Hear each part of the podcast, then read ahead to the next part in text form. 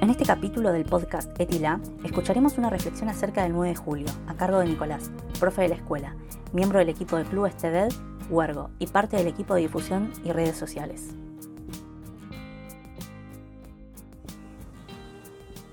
Hoy, 9 de julio del 2020, estoy en mi casa, como ustedes, y reflexiono cuál es el valor de la libertad en un momento donde un virus nos obligó a cuidarnos, a quedarnos en nuestras casas.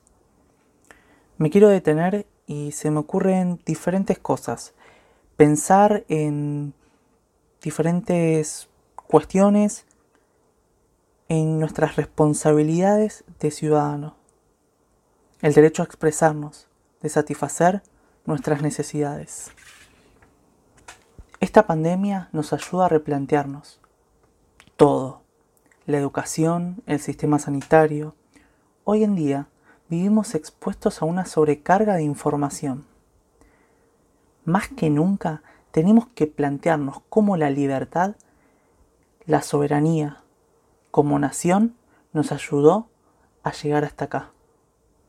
Creo que este es un 9 de julio atípico, fuera de lo común, desorganizado, en medio de una de las peores pandemias de las que se tenga memoria.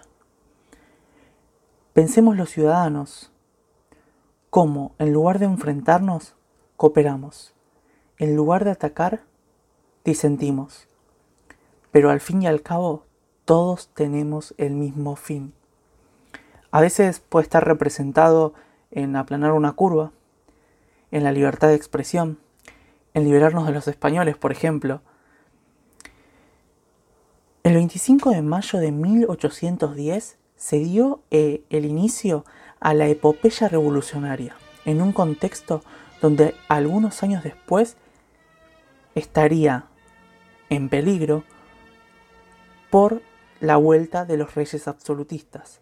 Y seis años después, un 9 de julio, se decidió liberarse del rey definitivamente. Hombres y mujeres dispuestos a dar la vida por un derecho un valor y una concepción, la libertad.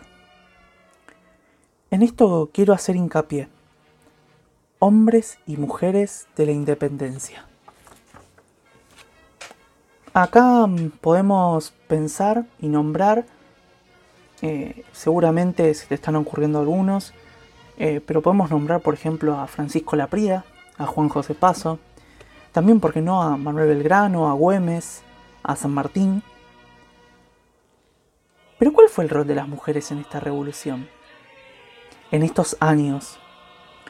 Por ejemplo, me gustaría nombrar a Manuela Pedraza, también conocida como la tucumanesa. Se destaca en la reconquista de Buenos Aires en 1806, enfrentándose a los ingleses junto a su marido.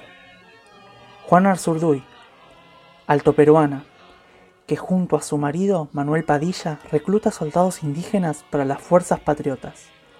Participa de las expediciones del Alto Perú y en la Guerra de Republiquetas, perdiendo en esas campañas a su marido y a cuatro de sus cinco hijos.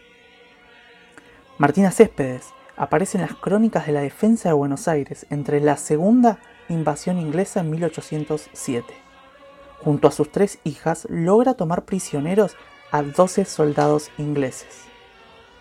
María Remedios Valle es una liberta que junto a su madre hermana y tía integra el grupo de las niñas de Ayohuma, mujeres afroargentinas que asisten a los heridos y luchan en el ejército del norte, cuyos soldados la llaman Madre de la Patria.